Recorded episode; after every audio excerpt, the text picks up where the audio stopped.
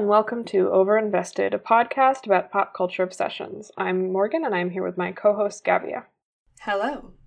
So, this week we are reporting back from the London and New York film festivals, respectively. I was at the New York Film Festival going to press screenings, and Gav traveled down to London from Scotland to see a bunch of movies. Most of the films that we saw, we did not both see because the film festival programs are obviously quite different. So we have a couple that we can both talk about, but then otherwise we'll sort of be telling each other about the things that we saw, and hopefully you can get from that some movies that you might be interested in. A lot of this stuff uh, are films that will be coming out relatively soon, and then there are a couple very obscure things, so it'll be kind of a grab bag. And good news, most of them are recommendations. We saw so many good movies. yes.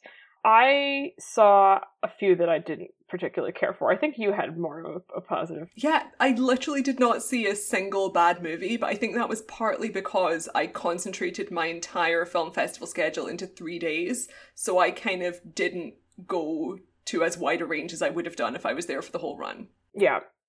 We also should, should say we are going to be doing separate episodes on Call Me By Your Name and The Shape of Water. So we've both seen Call Me by Your Name, and you have seen Shape of Water. But The we'll... Shape of Water is Del Toro's new movie about women who falls in love with an amphibian. And can I just say, it's the best. and Call Me by Your Name is my favorite film of the year. So we're saving those um, for a later date, but you should all look forward to them. Um, we're focusing on slightly less buzzy films, although they have buzz too. So we're going to start by talking about the Florida Project because we both saw it and it has already come out in the US, although it is a platform release, so it's sort of slowly expanding to a larger number of cities. Hopefully, it will get to you soon, and it is coming out in the UK on I think you said November 10th. Yeah. So it should be reaching everyone soon. It is an excellent film. I actually didn't see it at the festival. I saw it um, at a normal cinema, but it was there, and I just love this movie so much. It's by Sean Baker, who directed Tangerine a couple of years ago, which I also highly recommend. Um, do you want to give a little summary of what this film is about? Yeah. So it's very funny, although it's definitely not in the kind of comedy genre.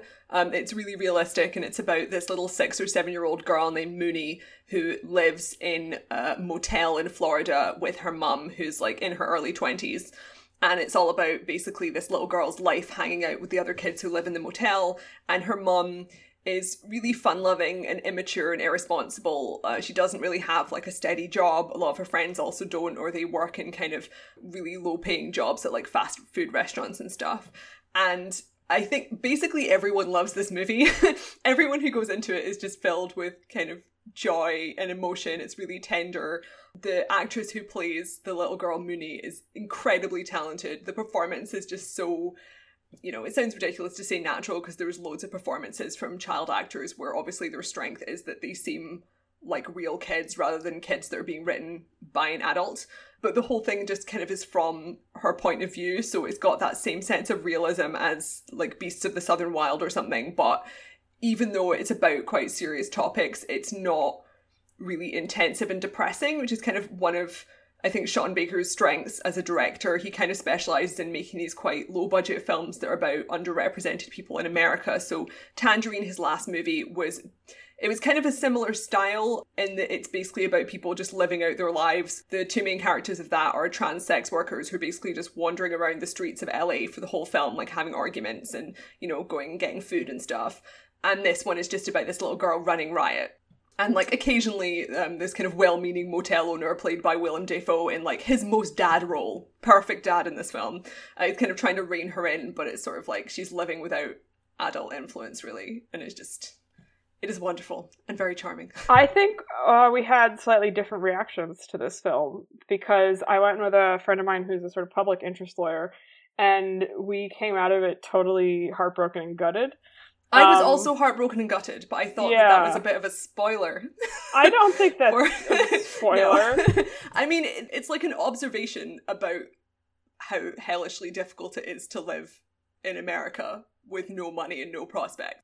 I think the trick is, right, that the way that one usually sees that story is in the context of something like a Ken Loach movie, where it's extremely intense, serious, depressing social realism and a lot of kind of political observations, whereas this is straightforwardly like there are people who are having to live in motels who can be evicted at any moment and like you don't have health care and you're probably unemployed and you have no like safety net and you're having to rely on your community and that's really horrible and at the same time life goes on and life can still be really fun and this kid is full of kind of hope and cheer. Well i think the difference is that because so much of it is from her point of view she doesn't understand what's happening.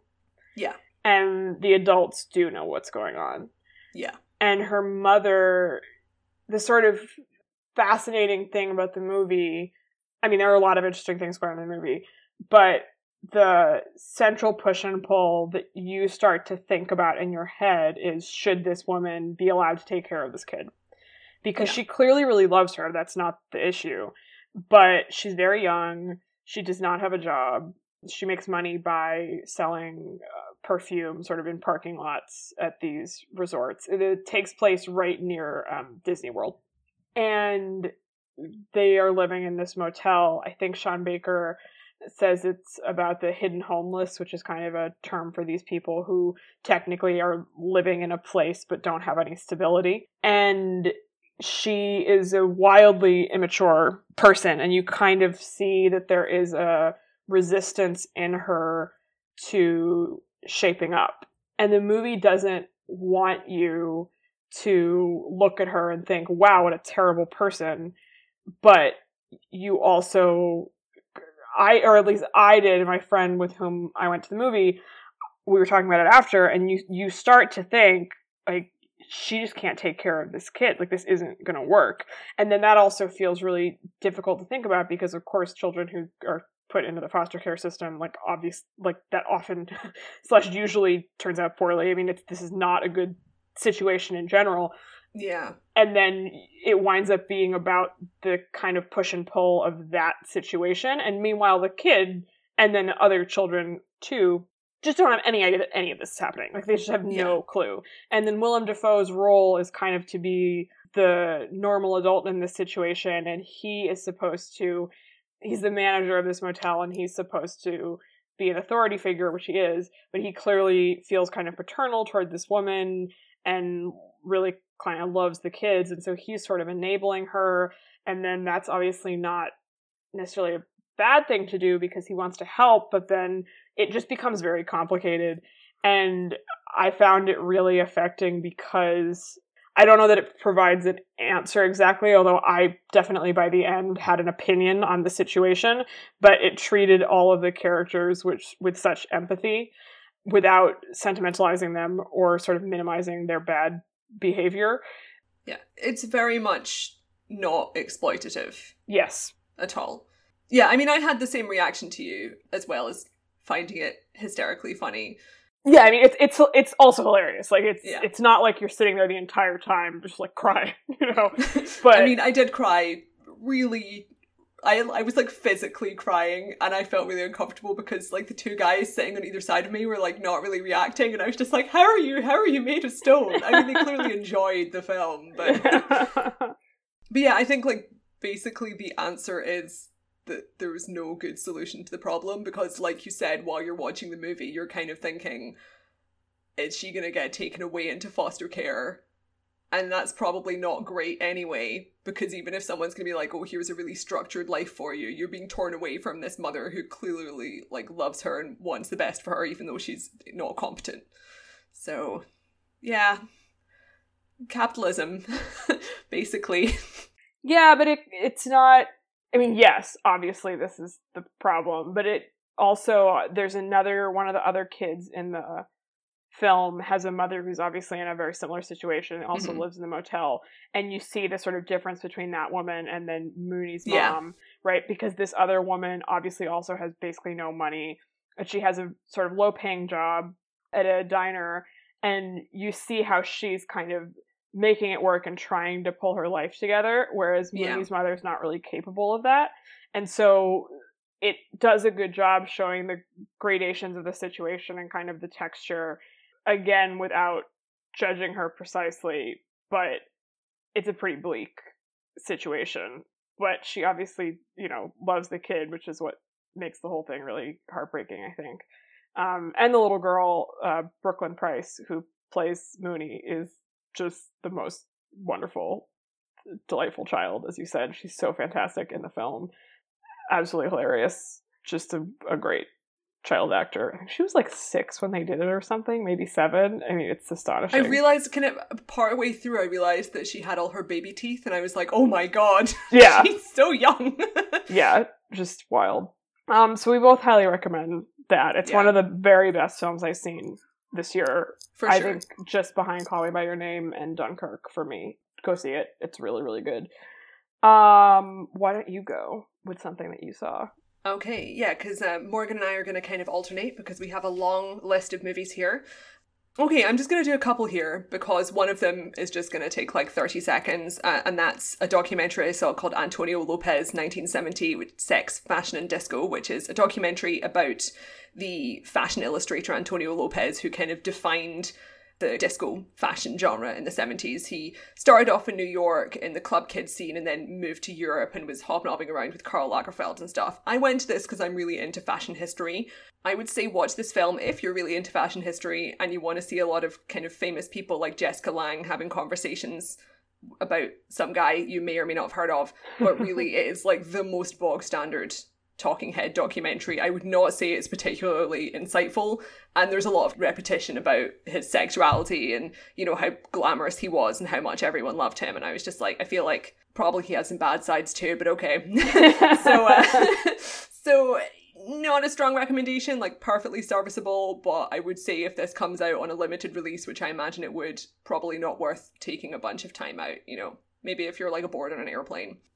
Yeah, the other film that I'm going to kind of start off with here is um, a film that I've actually published a review of on the Daily Dot, so you can find that and a trailer there as well. It's called Good Manners, and it's a Brazilian werewolf movie.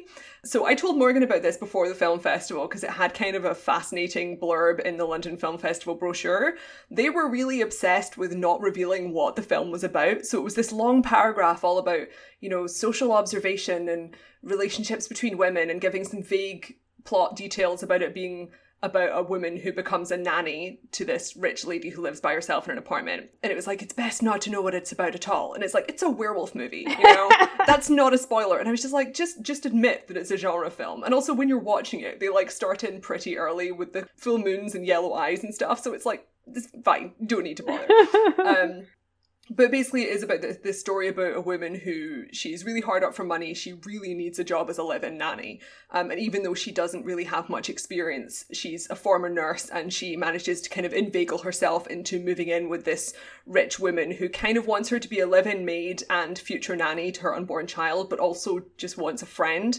You can tell from the beginning she's quite unusual. You know, she seems like this kind of young party girl woman who's really rich, but she doesn't have a job. She doesn't have a husband. She doesn't have any family or friends, and she gets really attached to uh, Clara, her maid, really quickly. And there's this kind of interesting power imbalance between them, as you'd expect. And it kind of made me think about how there's been several movies recently that were about they were either thrillers or horror films, and they were kind of about the sexual politics and the kind of power imbalance between women and servants within the household and how you can have these really interesting dynamics that are focused around women's relationships. Like uh, lady macbeth was one this year. Yeah. um it was really really great. And the handmaiden which i've not seen yet but it's a lesbian romance movie but like this also has like kind of a sexual aspect between the two leads while also being kind of a straightforward horror movie about kind of drawing comparisons between the transformational process of pregnancy and also werewolves um, yeah. I this movie is great, you know, and I would say it's a bit too long. They probably should have edited it down a bit because the plot, without going into any spoilers, is in two halves, and that means the film is over two hours long, and that's too long um, for Yeah. this particular film anyway.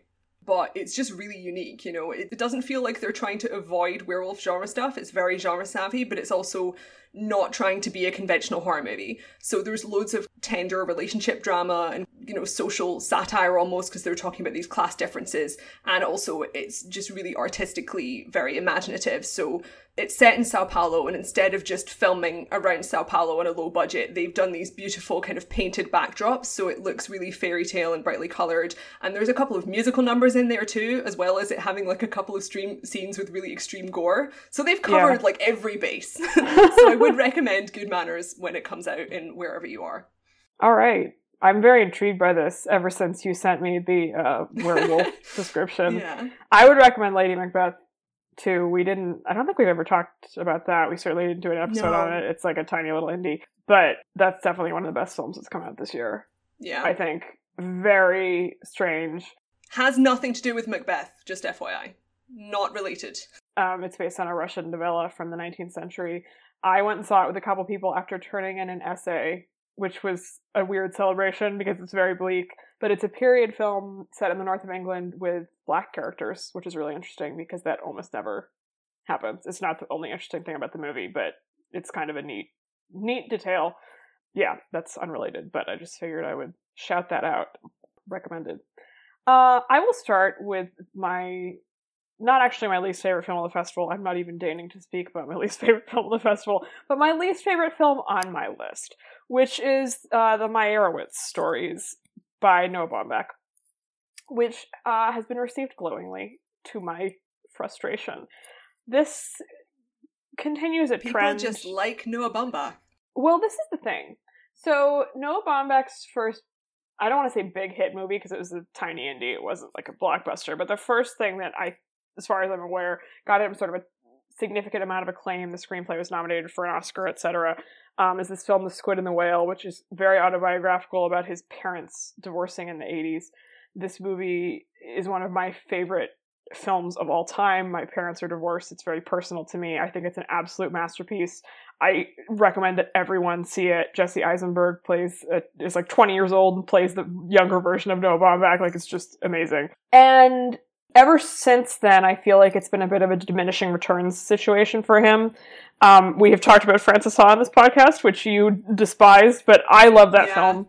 Um, but Greta Gerwig is the co-writer of that movie, and she's the star. And I think that she definitely had a lot to do with that film, and we will be coming back to her later in this podcast. But I kind of wonder whether he had this a really emotional story in his life that he needed to get out in a kind of cathartic way, which sometimes is what happens with actors. I mean, this people always reference Harper, Harper Lee, right? Like she had to write this book and then she didn't write anything else ever again. Um, and he just seems to be repeating himself. So this the sort of basic plot summary of this is that uh, Dustin Hoffman plays the patriarch of this kind of artistic family uh, from New York City and he's a sculptor who never had the success or recognition that he really thought he deserved. And now he's old and losing it a little bit. And emma thompson plays his third wife or something fourth wife who's an alcoholic. And then he has the this group of kids played by adam sandler uh, ben stiller and then i've forgotten the actress's name which is terrible. Um there's a lot of famous people already. yeah he's a very he's very in demand I feel really bad for forgetting this am I, name. Am I right in saying that? Because I, I feel like I saw someone saying that Emma Thompson just doesn't really get much to do. Well, yeah, this is the thing. Because it's Emma Thompson. Like, I was, I was just boggled. The women situation in this film, Elizabeth Marvel. I apologize to Elizabeth Marvel for for forgetting her name. Plays the the sister in this clan, and it basically is a retelling of the squid and the whale, except they're middle aged now because Noah Baumbach is middle aged. And I don't resent him for wanting to tell a story about middle aged people because that's what he is. Like, fine, do your thing. But it is so a man film. Like, the women have so little to do. Adam Sandler has a teenage daughter who's just gone off to college who also bears very little resemblance to a real person. The daughter, the Elizabeth Marvel character, is the one who really gets shafted. She doesn't have nearly as much to do as Ben Stiller and Adam Sandler. And it just felt very much to me like a retread of this earlier material, but not as interesting or deep or original. Like it just felt like he was kind of rehashing this stuff that he'd already done in a sort of broader and less specific way. I was sitting next to this critic who is sort of young guy I mean, I don't know who he was, but he laughed so hysterically and obnoxiously at every single thing that happened in this movie that I think it actually impacted my experience of it. So I should give that a caveat. But I didn't laugh at anything the whole time. And it's a comedy. And I was just like, I don't care about any of this. And you've got Emma fucking Thompson in your movie, and she's basically not doing anything. And I mean, like I should say, the dad in the Squid and the Whale is also like a famous, or not, like wanted to be a famous author and wasn't successful. Blah blah blah blah. Right. And again, this movie has been really well received, and I feel like it's a, sort of another entry in this trend that's been making me crazy lately, along with Mother and Blade Runner twenty forty nine, and I feel like maybe something else that I'm forgetting. Of I mean, like ninety percent of films. Well, right, Because I like think I can tell where you're going with this. yes, but there have been like specific egregious instances lately that have been really making me nuts of sexist or at least um, not particularly uh, women friendly films that have just gotten these glowing receptions and I don't understand. And this one also I just don't think is very good, but I just watched it and I thought why?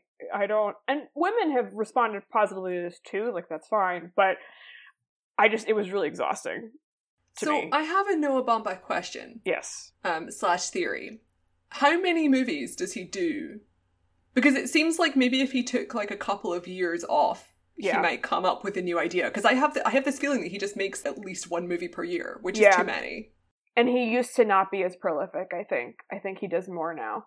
This is the Woody Allen thing where they just like fucking churn out the same movie forever. Yeah, because he did another one last year with Ben Stiller and Naomi Watts that was also kind of about people having a midlife crisis. I remember really enjoying not seeing that film.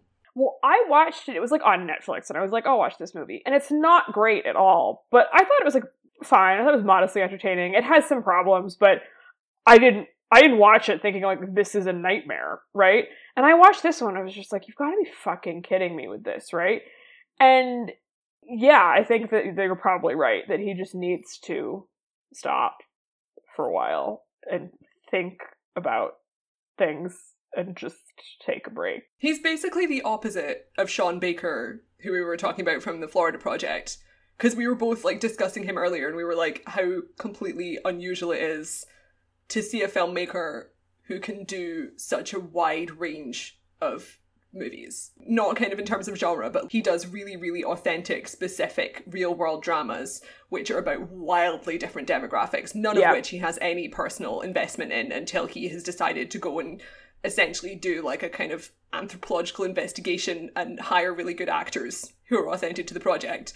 And it's like it's basically unheard of to see who is someone who can do that, whereas most directors are kind of in a dramatic niche. And sometimes it's like that's absolutely fine because you're really good at it, and other times there's very much this diminishing returns thing, which Yeah. kind of seems like that's what's happening here. Yeah.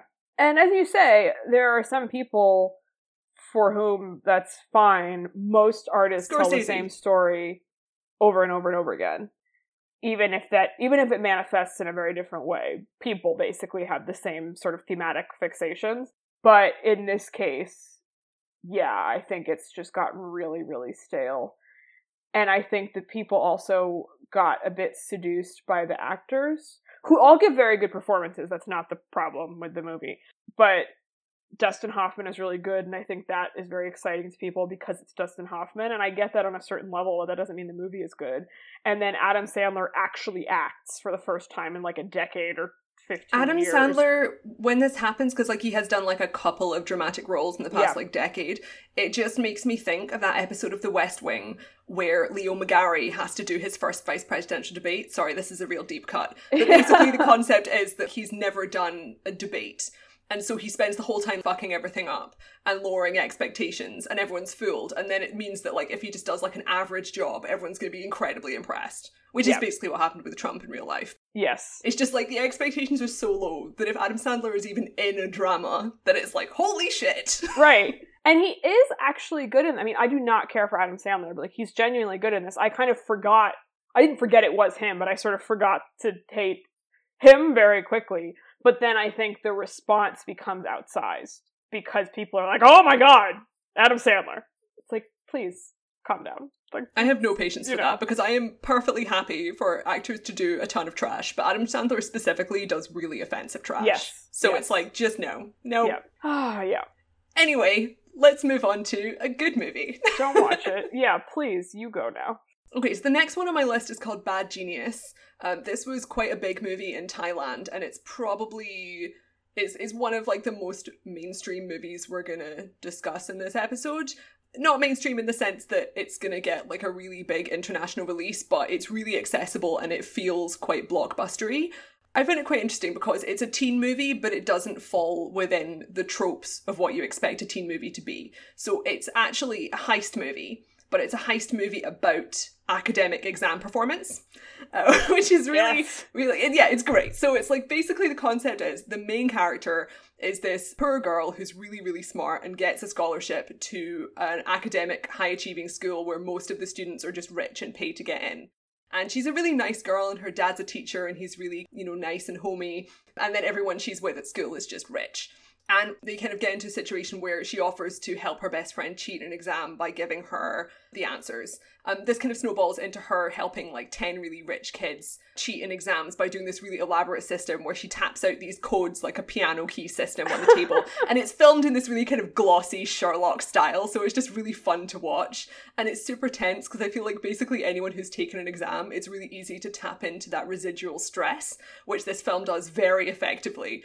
And also, it's kind of a heist movie, so they've got all like the heist movie music and stuff, so it's very fun. But it also is, it does have kind of social commentary. And weirdly, after watching this movie, I was thinking how much better it was at social commentary than Blade Runner 2049, which is completely different in every aspect.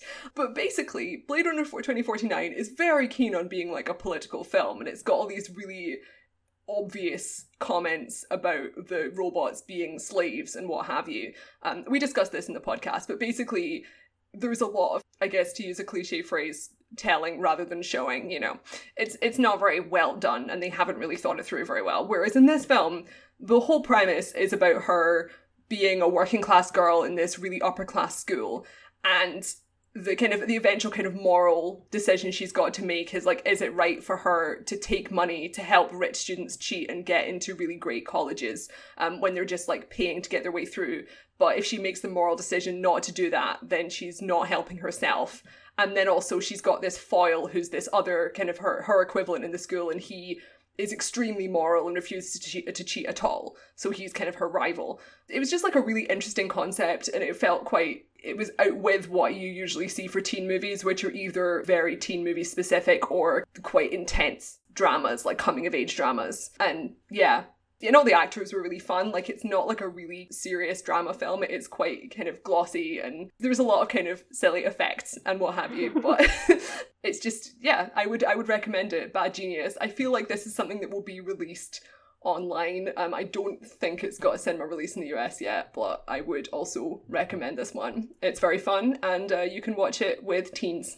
Did you ever see the perfect score? No, I haven't either. Someday we should probably watch it. This is Chris Evans' breakout film in which he and Scarlett Johansson and a crew of other teenagers steal the SAT uh, result. I don't even understand the answers. I don't know. But it loomed large in my high school, which is Chris Evans' high school. Lots of discussion about that terrible film. But anyway, that's what immediately came to mind when you said uh, heist movie about you know. I have a feeling that this is probably better than the perfect score without I- having seen the perfect score. I do not doubt that this is true. oh dear. All right. I will go with Mudbound, which I saw yesterday, actually, which is the new Dee Rees movie adapted from a novel, also a Netflix release, as is the Meyerowitz stories, which is interesting to consider because both of these are going to be pushed really hard for the Oscars. And for that kind of uh, discussion, it will be it will be interesting to see if they manage to get any nominations for them because the industry is very resistant to giving Netflix Oscar nominations. I suspect they're not going to Um, and But also, I, I feel like both of these films are not getting the overwhelmingly positive buzz Yes. as many other films in its same kind of category of fame level. yes, I agree with that. And I didn't think Mudbound was amazing, so I and it's really long. And if you're sitting at home with a two and a half hour movie, it's easy to turn it off. I also yeah. one this is- always has to take into consideration that people who are wondering about voting for these will be watching them on a laptop. Right. This is sort of this is tangential. Um, we will do an awards podcast later in the year, I'm sure. But I kind of also feel like Netflix movies should not get nominated for Oscars until they start putting them in the theaters. Uh, Kyle Buchanan made a good point about this on a podcast recently that Ava DuVernay's film Thirteenth was nominated for an Oscar and won an Emmy. So there needs to be some rules clarification. But Mudbound was interesting to see particularly on the big screen, it has beautiful cinematography, and I didn't love it. I think it has a lot of problems, but I did feel kind of bad that no one's going to see it in a theater. It's a film that takes place uh, primarily after World War II in the South. I don't remember which state. Uh, about kind of a white family and a black family and how they interact with each other. So the white family owns this land, and the black family are sharecroppers on the land. And then each family has a young man who was fighting in World War II and then comes back. And it stars a bunch of pretty famous people, including uh, Carey Mulligan, Garrett Hedlund, uh, Jason Mitchell, uh, Mary J. Blige, I believe. Um, it was just a, a starry cast. And I found it very frustrating to watch because, as I said, it's really long and it's based off of a novel that I assume is very long. And I didn't know it was until I saw the credits, but I immediately thought, oh, yeah, that's the reason why this was an issue because there was so much going on so many characters that it just, I it could not handle it. Like there was just so. Do you think they much. could have adapted it in a way where they cut out a bunch of characters? Yes. So what they should have done was focused on the two uh, men played by Garrett Hedlund and Jason Mitchell who come back from the war and had the movie be about them. And then the this sort of um, gets to a breaking point at the end of the movie. It's very affecting. So it's not like nothing in this movie worked. And if you have Netflix, I would say like give this a watch. It's not going to cost you anything except two and a half hours of your life. Um, Garrett Hedlund is white, obviously, and then Jason Mitchell is black, and they're living in this segregated uh, area, and there are a lot of racist people, and they wind up forming this kind of friendship because both of them are clearly suffering from some form of PTSD and have all these issues from the war, and are able to actually talk to each other about it, and it's presented in a way that's a lot of the dialogue in the film is kind of hokey and doesn't quite work, but those scenes I think are really effective. And then they have all this stuff about like Carey Mulligan having issues as a wife. And normally that would be the kind of thing I would really be into. And ironically, even though Dee Rees, a woman, is directing this film, I found that stuff much less effective, which was which sucked. Um, she also directed Pariah several years ago, which is also a great little indie film. But it felt like this movie there was all this stuff and there was a core that could have been really great and they hadn't done it. So it was kind of maddening to watch because uh, unlike something like blade runner 2049 where you can see the good things about it but the core kind of feels uh, sort of toxic this the core felt great but it hadn't really come together. Um, apparently they had edited the scenes of the white family and the scenes from the black family separately as though they were two separate movies and then sort of knit them together. And i thought that was probably not the best way to do this because it feels incoherent. Um, so that was too bad. I will say as the last point garrett hedlund has turned into an absolutely unbelievable actor which i don't think any of us would have anticipated based on his earlier work. Jason mitchell is really excellent too. But garrett hedlund was just like absolutely amazing. And I thought, wow, you're not just a pretty face. That's that's nice for you. I'm happy. he was dreamy in person. Also, he said one sentence at the press conference and then sat there looking attractive. I thought, I feel like every time job. I hear about Garrett Hedlund, I have to Google image him because I swear to God, he's like a cardboard box in my brain. yeah, He has no distinguishing features, but I'm glad to hear that he's a talented he's actor. very ge- generically attractive. And apparently, according to Wikipedia, I discovered this, turned down both uh, Finnick in The Hunger Games and Christian Grey in Fifty Shades of Grey. So he knows what he's doing. He's not fucking around. no, thank you. The number the number of people who turned down Christian Grey is a long list. They were making some serious Astounding. efforts, and then they ended up with I would describe the last man in Hollywood. right. Not even in Hollywood, the last man on earth who would willingly make this film. Well, he looks quite a bit like uh, what's his face, Charlie Hunnam. So they clearly had something that they wanted, and then they didn't wind up with it because Jamie Dornan doesn't look like that at all. He's the last man. so, so yeah, I guess sort of a solid B probably to Mudbound. Check it out. So my next film is called Film Stars Don't Die in Liverpool. and I think this was kind of the most conventional film I saw at the festival. Without being too disparaging, um, I would describe this as like a mum film, which isn't to say that like mums as a subgenre do not watch great cinema and also trash like the rest of us, but there's a particular type of film that I feel is marketed to the mothers of Great Britain. It usually has Julie Walters in a supporting role as a lovable mum, and a lot of kind of British character actors who are quite hammy. Uh, so this movie is about uh, Jamie Bell plays a struggling actor in the early 1980s who has a love affair with this much older actress who's a former Hollywood starlet from kind of the classic black and white Marilyn Monroe days, um, based on a true story, and it's kind of it switches back and forth from the present day and a few years ago when they were kind of at the height of their romance. She is very ill. She takes ill while she's performing in a small stage play in Britain and ends up having to stay at his family home in Liverpool, hence the title. Um, and then it kind of flashes back to the point where you know she was seducing him and they were falling in love and they had this quite unusual romance because obviously there's you know the age difference is very unusual gender wise and like they come from very different backgrounds.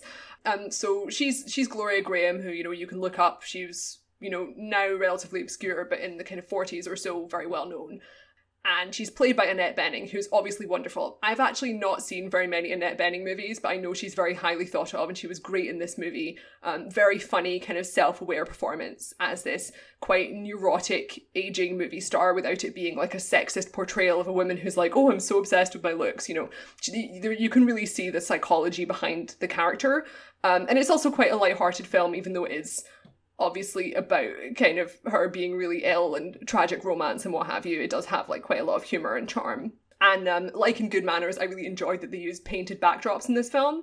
That's something I always love to see because now it basically never gets used. And in this film, they were kind of using it to recreate that classic Hollywood kind of nostalgia. Um, and Jamie Bell is good in absolutely everything. Like Jamie Bell almost always does bad movies. Morgan's rolling her eyes at me because she knows No! I love Jamie Bell. I I am making a swooning face because Okay, I that's too right. love Jamie Bell. Jamie Bell. Jamie Bell was in the Hayden Christensen sci-fi movie Jumper, which is a film that I seriously think they took every scene, dropped them on the cutting room floor, jumbled them up, and then released the movie. and he was still good in that film. It's appalling, but he is good in everything, and he almost always just does not very good films. And I feel like if only someone, perhaps an agent for example, gave him better roles, we would just be in such a beautiful place. But anyway, his performance in this movie is wonderful, so is Annette Bening, but overall, it's just not particularly great. And it feels like they're very much going into that kind of British, like, kind of Sunday afternoon kind of nostalgia viewing tea and cakes movie yes. um, which is just not for me. And I feel like they are there's a very kind of cookie cutter formula they use for the supporting characters, you know, these like salt of the earth working class parents. And it's like I just not just not super into it. Um, but if you like Jamie Bell, he dances in this film. and the director absolutely knows how attractive Jamie Bell is as well. So there's lots of kind of uh, yeah, it's just like when they kind of understand that the romantic lead is the guy rather than like being just like oh here's two people who are attracted to each Yeah. other. You know, it's got you know the female gaze except it's a, a man director. I don't know much about Paul McGregor, but good movie, but not great. So All right. take your mums to see it. okay, so my next one is Wonderstruck, which is the new Todd Haynes film. Todd Haynes, of course, being the visionary director of films such as Velvet Goldmine, I'm Not There, Safe, and most recently Carol, which I actually don't love. You do. I loved Carol so much that I made all of my friends go see it with me for my birthday, including yeah. the ones who don't watch films. Amazingly, until Wonderstruck, which I am sorry to report I do not think is very good, Carol was probably my least favorite of his films, which is a testament to the outrageously high quality of his filmography, because Carol is an excellent movie. I just didn't particularly fall in love with it. Um, he's a genius. His movies are amazing. Wonderstruck is not that great, which I was really disappointed by. The reviews had been mixed, so I wasn't expecting a masterpiece, but I really don't think it works. Kind of tells two stories simultaneously, and then, of course, at the end they come together. One of which uh, is about a young deaf girl in the 1920s who is really obsessed with a silent film star. She lives in New Jersey and runs away to New York because her father is quite domineering. Um, it is shot in black and white. The young actress is actually deaf. I'm to find her name too. I should have looked all of this up beforehand. Um, she is lovely. I thought it was really fantastic that they actually cast a deaf actress in this role. Um, her name is Millicent Simmons. And then the other half takes place in the 70s and is about a young boy around the same age. They're around 12 from the Midwest somewhere whose mother has died, and he wants to try to find his father, whom he's never met. He winds up going to New York because he thinks that's where he is, and also loses his hearing due to an accident. And it's based on a, a graphic novel by Brian Selznick, and uh, was obviously incredibly well intentioned. And there was a press conference afterward, and listening to Todd Haynes talk about it, you could, he's of course a genius, very eloquent, I could see the ideas, but it just didn't come off for me at all. The two sections didn't feel like they went together. And just stylistically, it was very odd. So the 1920s section kind of mimics silent films. Like the score isn't exactly pastiche, but is a little bit pastiche. And then when certain big things happen, like when something someone throws something, it will have like a a big noise to show that something has been thrown but it's not quite there. And then the adult actors will act big like silent film actors do, but the kid doesn't. And it's shot uh, in widescreen aspect ratio as opposed to like a square, which is how silent movies were shot. And like the whole thing, like it just looked like a normal movie except in black and white. And so I didn't really know what he was trying to do. And there's also not enough of that part for the story to really work. Meanwhile, in the 70s, the kid loses his hearing but the sound stays. And so I, I, it was just so discombobulating because I was like, well, you've got no sound in that half of the movie. And probably this was just a financing thing, right? Because getting someone to finance an entirely silent film that takes place in like two time periods and like I understand the issue, but even for Todd Haynes, right? But then it just felt like what what is the point of any of the artistic choices that you're making? Like it didn't really make sense to me and the story's a bit hokey, but honestly, the biggest problem is that the young actor um, who plays the the kid in the 70s stuff, who definitely has the most screen time, um, whose name I actually can't find on IMDb. He must not be at the top, but that's fine because what I'm about to say is not very nice.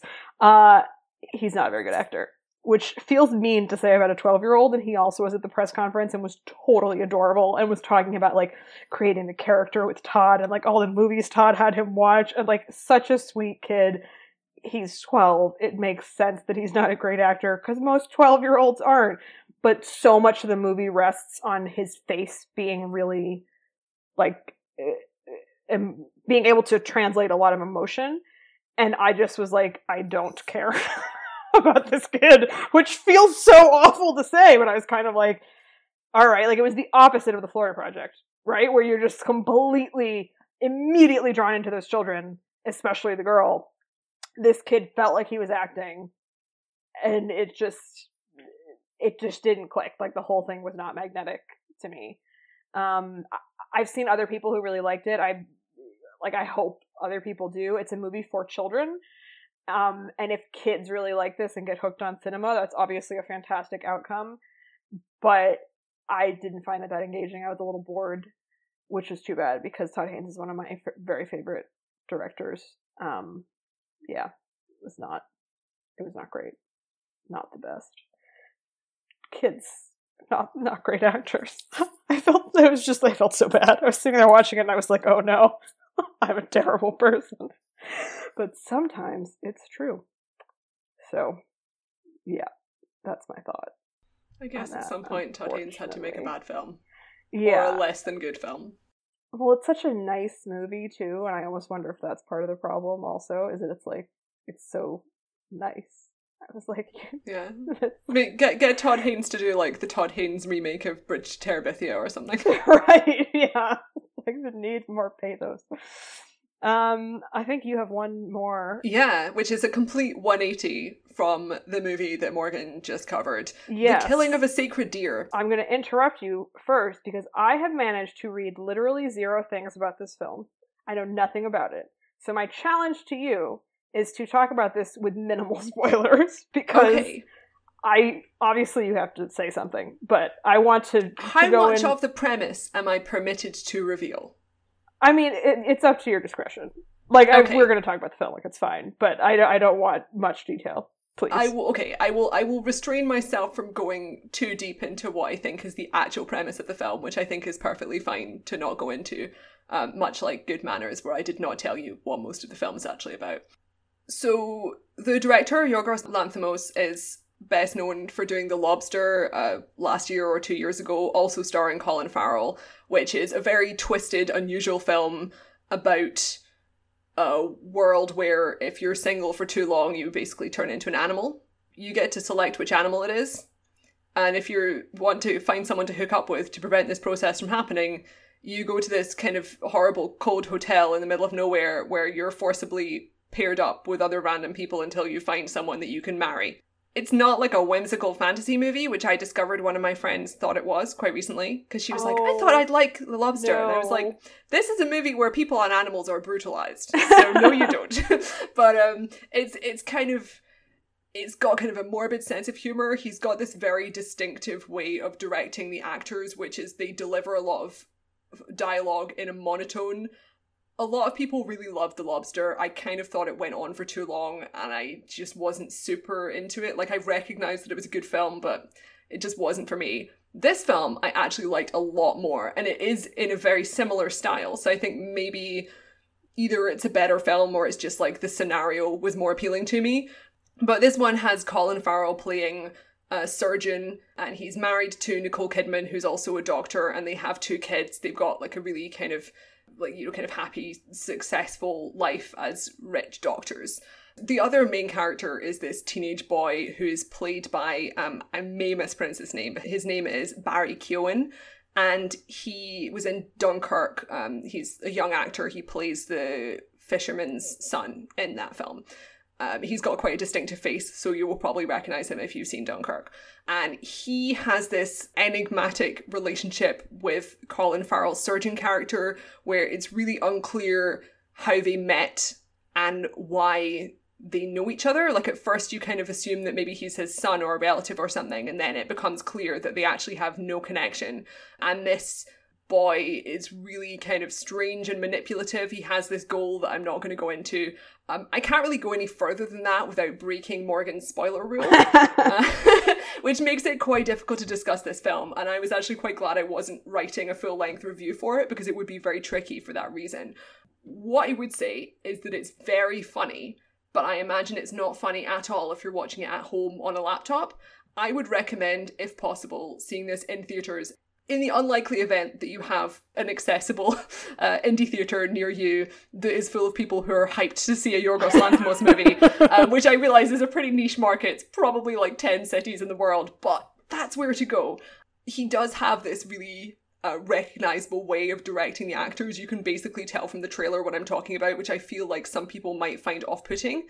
Um, and I found it maybe slightly too stylized in The Lobster, but somehow it worked a lot better for me here, especially the kids, uh, because they have these two child actors, like a young boy and a teenage girl, who are simultaneously really well observed and funny child characters. Like they're quite obnoxious and they have these like really silly and embarrassing interests and that sort of thing.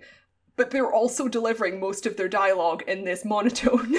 and they're kind of having these conversations that you just never would have. So, you know, there's a scene where the teenage boy and the teenage girl are having a conversation about like should they go for a walk and she's like well i'll have to bring the dog with me and he's like no i'm nervous around dogs because what if it meets another dog and the two dogs start fighting i just have this terrible fear of when two dogs fight and you have to separate them and it's like no one talks like that but it just it works really well instead of feeling pretentious you know Yeah. um, and it's also really menacing it has basically a straightforward horror movie score Mm-hmm. um the score that was missing from mother basically because mother didn't have any music but like incredibly tense very loud extremely overblown and melodramatic horror movie score um, which works perfectly with uh, nicole kidman because while she's also doing the whole kind of lanthimos dialogue thing um, she's also nicole kidman so she's kind of doing a lot more of this morbid humor kind of horror movie reactive stuff, which she does in a lot of films, and she's absolutely fantastic in this movie, as she is in everything, because it's Nicole Kidman. yes. Um, while Colin Farrell is more of a sort of doofus, which is also what you'd expect if you've seen The Lobster. yes. So yeah, I'm really interested to see what Morgan thinks of this film. I feel like she'll probably enjoy it, but you know, she will report back on Twitter to listeners once she's seen the film. Yeah. Um, but I would I would really rec- recommend this with the caveat that it's quite twisted, as was Lobster. There's probably less violence, but because it's kind of about doctors, there's like medical stuff. So you know, if you're not into medical stuff, don't watch it. I, I knew it was about a surgeon, and so I was anticipating that Yeah. that was a There's feature. not like a bunch of surgery or anything, you know. But yeah. Yeah, I mean, I liked The Lobster more than you, although I definitely thought it had serious flaws. The second half is not nearly as good as the first half. it's too Um, long. It's way It too goes long. on forever. But I definitely, like, I, I think back on it fondly. Like, I enjoyed watching it, and I think it's just such a bizarre and, like, unique movie that you kind of, I just appreciate that it existed. It's also It was- technically It was actually torture to watch The Killing of Sacred Deer. like, if I I was like for basically the whole film, I was just like wishing it was over. And I was also I was watching it at like a 9 a.m. press screening, which was packed and everyone was into it. Everyone was having like the time of their lives during this movie. Like people were so kind of enthusiastic, including myself. But I was I just kept thinking periodically, if I was watching this, maybe even if I was just watching this in a half full theatre, I might have walked out. And if I'd been watching this in a screener, there's no chance I would have made it through. Because if I'd had control over the pause button, I would not have made it past like the first 15 minutes. It's so tense, but like afterwards, I was just like, that was so worth it. It was so worth it. I watched both of his other movies on DVD. I rented them from the Oxford uh, Library in the spring because he's his other two are uh, Dogtooth, which is a huge deal when it came out uh, years ago, and then this movie Alps. Alps, I think, is really like actually boring. Like I finished it, but oh man, I'd never even heard of that movie. not an interesting film. Do not recommend it. Dogtooth is one of the most fucked up things I have ever I'm seen not watching Dogtooth. in my entire life. I read a little bit about what Dogtooth is about, and there's no fucking way I'm watching Dogtooth. I was like, wow, this is the craziest thing I've ever like just genuinely really disturbing. And I but I bet that that is also one that it's definitely not as straight up funny as the lobster although it's also in Greek so I think there might be a little bit of a not like cultural gap but just like it's it's easier to when it's in your language like the jokes pop a little bit more. But I wonder if that also is one where if you're seeing it in a packed theater the sort of absurdist Yeah. stuff you do laugh more. Because i remember seeing the lobster at the new york film festival in the the packed massive auditorium where they show competition films. This was must have been through two or three years ago because it came out before it was actually released. And like we were all laughing hysterically for, for like a lot of the movie. And then i talked to someone within the past few months i think who'd watched it at home and been like what the fuck is this film? Like this was so grim and I was like, no, it's hilarious. I mean, it's also fucked up, but it's But really it's also funny. like the the way like I guess the, the construction of the humor is so unique and odd. yeah, Because it's not like, oh, this is morbid humor. It's not like when you're Right. watching a horror movie and there's tension laughs, although they do have a lot of those as well. It's more just like the kind of joke setup is so atypical to what you would see in a comedy movie or even a funny horror movie. I don't know, like Get Out or something, which Yeah. has like some morbid humor. No wonder he works with the same actors again, right? Because it must Yeah. be so hard to cast and then direct a scene that you know in your head is somehow funny and then have it like edited in a way that conveys that humor consistently throughout the entire film. I don't even it's like some kind of insane alchemy. I cannot even Yeah. imagine how you make that film, right? Cuz it just doesn't it doesn't come organically as a joke. Like you can see how joke construction works in a comedy and in this it's just like I don't even know. You have two children discussing dog walking. Like why is this funny? I don't even know why this is funny. Oh yeah, he's a he's a distinct one. There's like humorous scenes about people with like horrible ailments right. and like kind of twisted sex stuff. I don't even know how they're doing it, but he has a unique skill that I did not really engage with in The Lobster. But this, yeah, Yeah. recommend it if you can handle it. All right. I'm going to do my last two, and then we have one more to discuss after that. Briefly, I'll just say um, I saw one Korean film by Hong Sang-soo called On the Beach Alone at Night. This is a tiny, tiny little movie. If you don't live in New York or Los Angeles in the US, this probably is not going to come out near you. uh, Maybe Chicago and San Francisco. But if this is your kind of thing, I totally loved it. It's about an actress who has had an affair with her director and then kind of left South Korea, although you do not find out that is what the movie is about until like three quarters of the way through. Part of it takes place in Germany and then she goes back to South Korea. But basically, the structure is just these very long conversations that she has with other people, mostly other women, though not exclusively. I would never have expected this movie was directed by a man, but it is. And in fact, it is inspired by his personal life because he had an affair with the lead actress of this movie. And then this movie is kind of like about that. But he, it's really critical of like the director figure, so himself, and also just men in general. And the women are really sensitively depicted. Like I just I was fascinated to find this out after the fact. I was like, "Oh, wow. Okay." Um so that was really interesting and a sort of nice different sort of look at men who can actually make films about women without them being sexist and depressing. But the other thing I saw that probably was my favorite at the festival, except Call Me by Your Name, and maybe the last one we're going to discuss, uh, is a film called Lady Bird, directed and written by Greta Gerwig. Stars Saoirse Ronan as well as Laurie Metcalf as her mother. It's kind of a coming of age story about this teenage girl who's in her last year Saoirse Ronan is playing a teenager? Yes. Okay.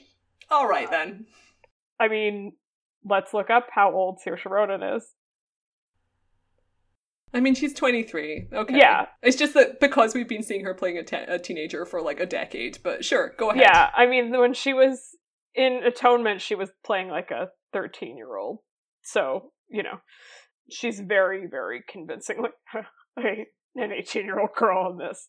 Uh, and it's basically about her relationship with her mother and the struggles that they have, but also about her romantic relationships, her relationship with her best friend. It is absolutely hilarious and also really moving. Lucas Hedges, who was in Manchester by the Sea last year, plays her first Oh boyfriend. my god, he's so is- good. He is hilarious. He is so funny. Timothée Chalamet, who is the star of Call Me by Your Name, plays another boy who she kind of gets entangled with, who is introduced in his band and also reads a lot of Howard Zinn. So that gives you a real picture of what that young man is like. Dresses all in black. I was like, I love you. Such an obnoxious child. um, he is fucking hilarious in this movie. Like, just, oh my god, that kid's gonna be so famous. Subject for another day. But Saoirse is just so good. And then Laurie Metcalf as her mother is, uh, oh my god, it was just fantastic. It made me think about, you know, my friends and growing up, and like, I never fought with my parents as a teenager because I was too well behaved, but it just so it wasn't like the experiences that she is having specifically bore any direct resemblance to my life at that age, but it was so insightful about just being a kid and so well observed that it felt very universal in the way that films that are incredibly specific can have that feeling. And yeah, just very funny, really beautiful, very good on class also. She's from a sort of very middle class family and wishes that she were rich, and there are other sort of very rich families in the town, and there's all this kind of stuff going on on that level that was really sharply observed.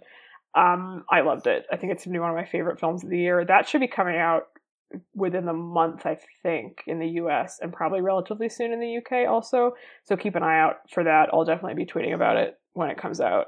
Yeah, it was just great. I immediately got out of it and like told every woman I know that was like, "This this movie's great," including like my 93 year old grandmother who loved Saoirse Ronan in Brooklyn. was like, "Ooh, like, she was great in that." I was like, "I know, I know you liked it." so uh, yeah, good film women are directors are good and should do more things. My conclusion from this week, basically. and we have one more for this very long podcast. Yes. Or, or conclusion. Uh, why don't you describe it a little bit? This is the other film that we both saw, and actually, kind of the deal breaker for this for me was uh, Morgan basically just told me to see it because it was quite hard for me to arrange my schedule, and she was just like, "You have to see it," so I did um, and it turned out to be a good recommendation. It's called 120 Beats Per Minute, or just BPM, and it's a French drama about ACT UP AIDS activists in the 1990s. They set up a French Parisian wing of ACT UP and kind of did similar sort of actions to try and get more political and public attention towards people who had AIDS. So, you know, they're doing things like they're going to public places and demonstrating, obviously, but they're also raiding laboratories and like throwing red paint around and trying to lobby with politicians and putting up posters, trying to get attention from especially like gay men, but also, you know, people who are in prison, sex workers, uh, basically all the kind of vulnerable communities that are getting shafted by the government having no interest in helping people with AIDS. And it's it's just really good. It's so good. It's a really realistic depiction of activism just the kind of the the arguments and the infighting in a group of people who are all trying to work towards the same goal but you don't have any resources and obviously because everyone is so politically clued in and it's such a you know incredibly urgent issue that they're all fighting for everyone has slightly different ways of going about it. Some people are more extreme than others. So there's all this infighting but they are all united in this plan and it's a kind of it combines this really great depiction of activism with kind of interpersonal stories like each person you kind of gradually find out you know about their lives and like whether or not they actually have aids themselves. There's also like a central love story between two of the male leads. It's really great. Well, what I found so brilliant about this, I the stuff you're saying about um, the way activism is depicted is totally true, and I admired it so much because there are characters who want to be more militant and then characters who want to try to just persuade more the like drug companies to give them more information.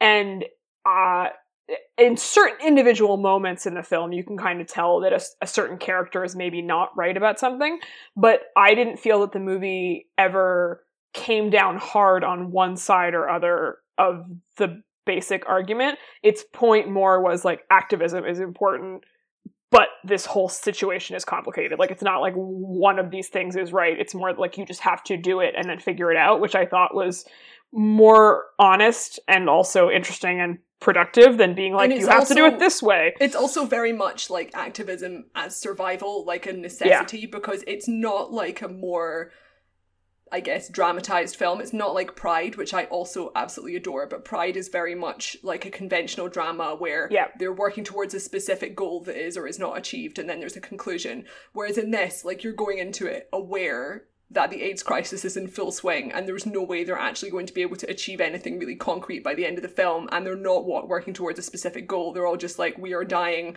we need attention we need people to like pay attention to this issue we know now there is still no like completely concrete solution, even though, you know, it's a very different situation now.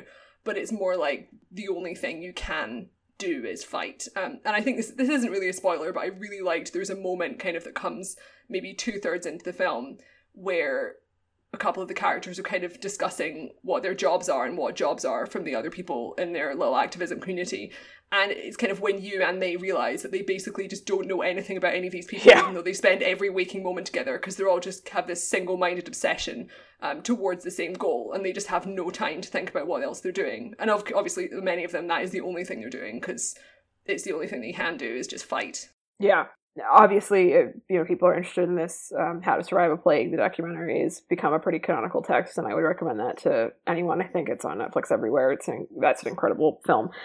But what I found really incredible about this, it's shot very effectively in a kind of docudrama-ish style, Yeah. and then there will be occasional moments where it gets a little bit surreal but that almost masks that the structure of it is really kind of genius it starts out being almost all about the activism because it's you're sort of uh, bringing you into it and showing you how all this is working and the scenes in the at the sort of meetings can go on for a pretty long time they're really engaging but they're really showing you Yeah, it the- is like a documentary of seeing the process of when you're sitting in like a fucking shitty airless meeting room having an argument about Right. ephemera. And it's also really urgent. yeah, I was listening to some podcast and someone pointed out like one of the great things about the the scenes is that sometimes they'll have a close up on someone's face who looks really fucking bored. And like that's not a normal thing to be like you're supposed to be interested in the scene, right? And you totally are. I was gripped the whole time. But you don't usually show a character who's bored about what's happening when you're supposed to be interested in what's happening. like but you get this whole sense of like everybody in the room having a sort of different feeling about what's going on. But as the movie continues, it the activism doesn't vanish by any stretch of the imagination, but the screen time shifts to be more and more about this central romance between these two characters. And you really And- cannot tell who the leads are or who the romantic couple are in the introductory scenes. No, not it's completely an ensemble cast, and then by the end, it's really clear that there is a protagonist and he has a love interest. Right. And there are also, when they do these actions, they will often cut after, and the filmmaking is very smart about this, to a club scene. And they'll be dancing after, and then often there will be sex after that. And so the activism is like intimately linked in the film, like on a filmic level and also a thematic level to sex. And then romance, and then this all gets linked together. And in the, the way that's that's executed at the very end of the movie, I can't really explain, both because of spoilers and also because like it just would make sense if you haven't seen it. But is so brilliant, both on like just a cinematic level, but also because obviously what they're fighting for is their sexual identity and literally like this is a sexually transmitted disease, but also on a sort of you know, more it represents life and love. right like on a more basic level like they want to live and this is life and your you know politics isn't just about protest and so there's a lot of subtle stuff going on under the surface that's not just this kind of documentary showing how or documentary style showing how it was the the director Robin Cam Campillo Campillo was in Act Up in the in the 90s Oh my god, I did not know that. yeah but he basically like, Okay, this was, wow. yeah um in France. And so it's I think it's not that it doesn't seem complex, like it's obviously really sophisticated, but I think there's a lot more going on than even immediately meets the eye. I just thought it was brilliant. I thought it was so good. And the actors are all amazing too. Um the, I think this is maybe it's definitely one of the most sexually explicit films I've ever seen, if not the most. And I think it's more noticeable because it's not always like like I mean a lot of films, especially horror films, make this really obvious thematic link between sex and death.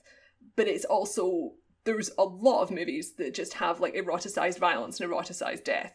Whereas in this, like it's loving but also very realistic sex. So Mhm. you see like there's characters who have they're kind of in later stages of having AIDS, you know, they have Kaposi's sarcoma already. Um you can see people like having discussions about whether or not to use a condom, that kind of thing. But it's also very much like we're alive. And Yeah. it's showing how alive they are and like how kind of visceral these connections are rather than it being like we're gonna do like a really sexy sex scene now. yeah. I feel like there are three sex scenes in it. I think. Yeah, I think maybe. it's three, but eh, but they're all done really differently, and they sort of signify different things in the story in a really intelligent way. Yeah, and and they're very explicit in a in a way that works. Yeah, I thought it was just so well done. The lead guy also looks a ton like Jon Bernthal, which really amused me. From like the minute he showed up on the screen, I was like, they found the French version. Yeah, it it's good. Go see it. I think it's coming out here soon, although you can never sort of trust foreign film release dates. And it's the French submission submission for the Oscars, so it'll probably get nominated for an Oscar. In which case, it will be more accessible to a wider variety of Yeah. of people. Because when fr- foreign movies come out in the U.S., obviously that basically means New York and L.A. and like good luck to you elsewhere. But I think this is definitely one of the best of the year so far, and I don't have that many left to see really. Yeah. And I realize we have said that about like half the films we've said in this podcast, but they're really freaking good. And this one's really freaking good. And all of these films we've discussed are very different from each other. So basically, you should just listen to your mums here, do what we say, follow our advice, and watch all of the films in our list, unless you're really disturbed and alarmed by some of the topics we've discussed. Yeah, well, don't listen. Don't watch all the ones on my list. all watch all the ones on your list. Select from mine. Yeah, this has been a very long episode. Thank you for listening to all of this. But we had a lot of movies to discuss. I love festival season. It's exciting to get to see a lot of things. Next week, we will be back with American Vandal. We're gonna do American Vandal next week. we are almost certainly going to do American Vandal. Yeah. I haven't watched it yet, and in the unlikely event that I hate it, we will think of a different topic, but I'm reasonably sure I am going to enjoy American Vandal. It's a Netflix series. Apparently, it's quite short. You can watch it in like a week. It's four hours long. So, dear listeners, if you have not yet seen American Vandal, I cannot recommend it more highly. I watched it in around 18 hours. Um, I the started. impression I get is that it's a teen dirtbag parody of Serial and other true crime things. I've Yes. seen people seem very enthusiastic. absolutely sublime. It is so unbelievably good. So, check that out in time for the podcast next week. And if we change our topic, we will let you know on yeah. Twitter. And in the future, we will be having dedicated episodes to Call Me By Your Name and The Shape of Water. Yes. So be on the lookout for those coming out. Thank you as ever for listening. If you enjoyed this episode, you can leave us a rating or review on iTunes. That is how we find new listeners. And otherwise, you can find us on at overinvestedpodcast.com, on Twitter at overinvestedpod, or on Tumblr at overinvestedpodcast. Thanks. Bye.